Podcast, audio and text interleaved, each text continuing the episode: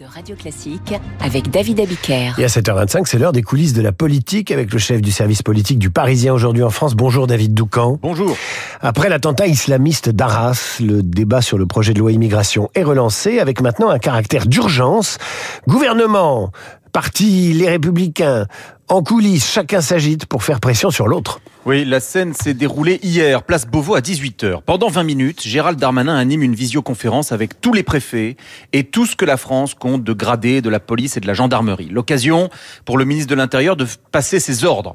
Expulser, expulser, et expulser, sans avoir la main qui tremble.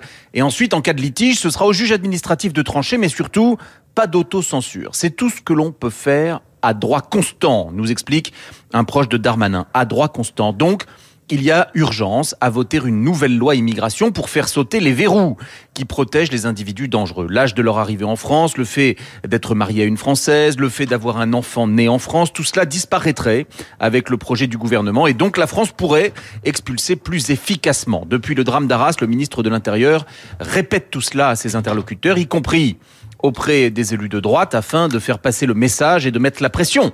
Mais ce n'est pas tout. Il s'apprête à amender le texte pour le durcir davantage sur la partie expulsion. Le camp Macron s'active également à l'Assemblée, du côté de la présidence, où les équipes de Yael Braun-Pivet œuvrent pour que le projet de loi soit examiné avant la fin de 2023 et non en février ou en mars prochain, comme c'était plus ou moins prévu. Bref, euh, le message envoyé au LR, c'est il n'est plus temps de tergiverser, il y a urgence, votez ce texte et vite. Alors est-ce que les LR ont reçu le message? Alors pas du tout. C'est euh, au contraire le dialogue de sourds. LR est d'accord pour dire qu'il y a euh, plus que jamais urgence à changer le cadre légal, mais pas comme l'entend le gouvernement. Sentant le piège politique, dès ce week-end, les entourages de Ciotti, Marlex et Retailleau ont rodé leurs arguments.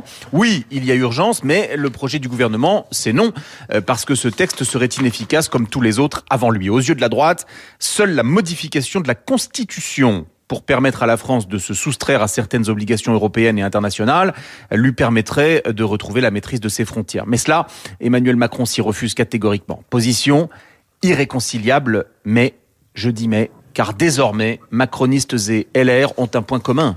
Ils sont ensemble, sous le regard des Français, qui observent que des étrangers radicalisés, fichés S, surveillés par nos services, euh, passent quand même à l'acte et assassinent nos professeurs. Nos concitoyens Auront-ils la patience d'écouter les arguments politiques des uns et des autres? On peut en douter. Attendent-ils au contraire une réponse rapide et efficace?